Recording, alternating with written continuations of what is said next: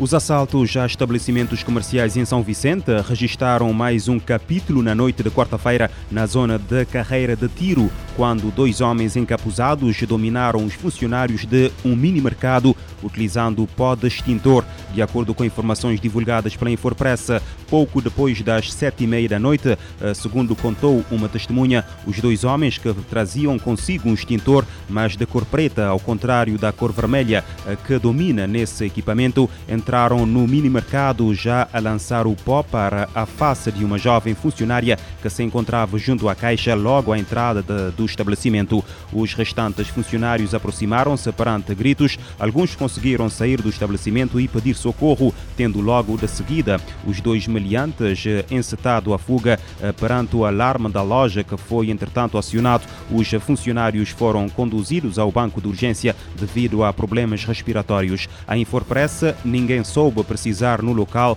se os meliantes levaram eh, mercadorias do mini-mercado ou alguma quantia em dinheiro. A Polícia Nacional, que tomou conta da ocorrência, chegou ao local em três viaturas, mas os dois homens já se tinham posto em fuga, desencadeando de imediato a caça aos fugitivos. No Brasil, um homem de 43 anos foi brutalmente assassinado com vários golpes de faca pelo cunhado após este cobrar-lhe uma dívida de mil reais na zona da Baixada Fluminense, no Rio de Janeiro. O caso foi noticiado pela Record TV, que revela que a vítima não tinha trabalho desde o início da pandemia da Covid-19 e precisava do dinheiro. O agressor colocou-se em fuga após uh, perpetrar o crime, desencadeando-se até ao momento, desconhecendo-se até o momento o seu paradeiro. A vítima deixou a esposa e três filhos. O crime está agora a ser investigado pelo Departamento de Homicídios da Baixa uh, Fluminense.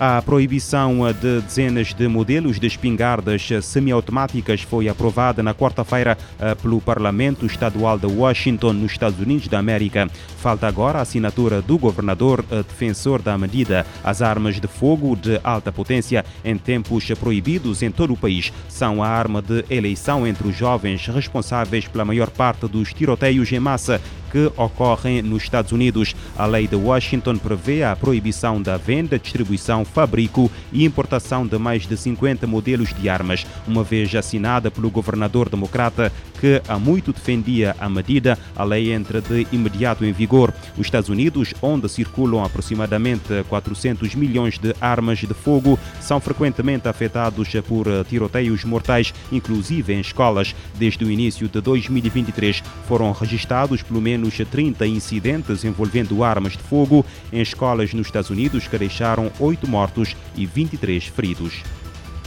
As temperaturas na Europa estão a subir duas vezes mais que a média global e este aumento é mais rápido do que em qualquer outro continente. Os dados constam do relatório Estado do Clima Europeu 2022, hoje divulgado. O documento do Serviço de Monitorização das Alterações Climáticas Copérnicos, um dos seis serviços de informação temáticos do Programa de Observação da Terra da União Europeia, indica que o ano de 2022 foi o segundo mais quente na Europa desde desde que há registro com 0,9 graus Celsius acima da média e o verão foi o mais quente de sempre, com 1,4 eh, graus Celsius acima da média. Segundo Copérnicos, a maior parte da Europa Ocidental teve ondas de calor e as temperaturas no Reino Unido ultrapassaram os 40 graus Celsius pela primeira vez, além de terem sido também registrados os valores mais altos de temperatura média da superfície nos mares da Europa. O relatório Estado do Clima Europeu 2022 alerta para as consequências que o calor extremo registrado no final da primavera e verão teve na saúde humana, frisando que o sul da Europa vive um número recorde de dias com stress de calor muito forte devido às ondas de calor extremas durante o verão.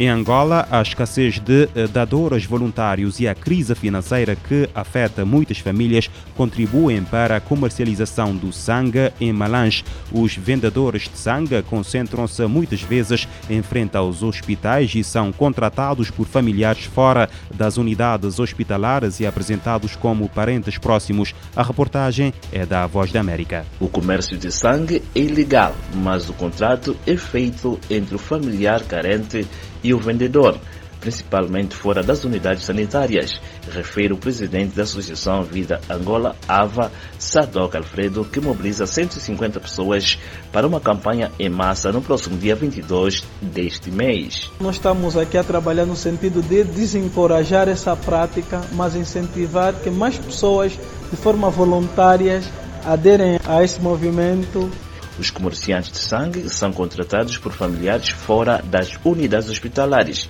e apresentados como parentes próximos, como refere Teresa Antônio, vendedora nas imediações do hospital. Aqui tem pessoas que dão sangue por dinheiro, mas tem vezes que o jovem vem, tem vezes que o jovem não vem. 7 mil, tem pessoas que pedem 7 mil ângeles. A Cruz Vermelha de Angola controla 1.600 doadores voluntários em 9 dos 14 municípios da província, mas apenas 20 doam regularmente.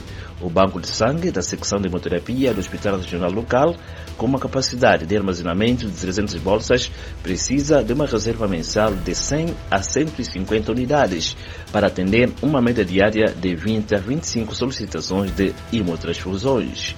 A falta de produto tem provocado mortes de pacientes, confirma o responsável Antônio Kanda. No final do mês passado, né, perdemos duas pacientes, esse é no banco de urgência e outro foi no, na medicina homem, né, por falta desse precioso líquido.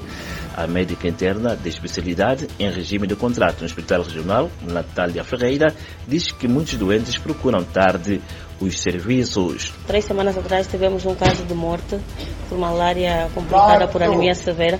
É um paciente que chegou já no serviço com um gramo de hemoglobina. Então, até que o sangue chegou, já era tarde. Isaías Soares Malantes para a Voz da América.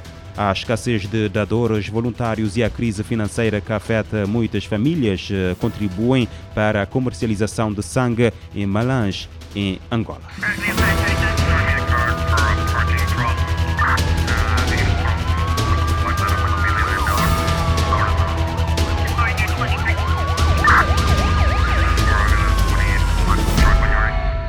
Este programa está disponível em formato podcast no Spotify e em radiomorabeza.cv.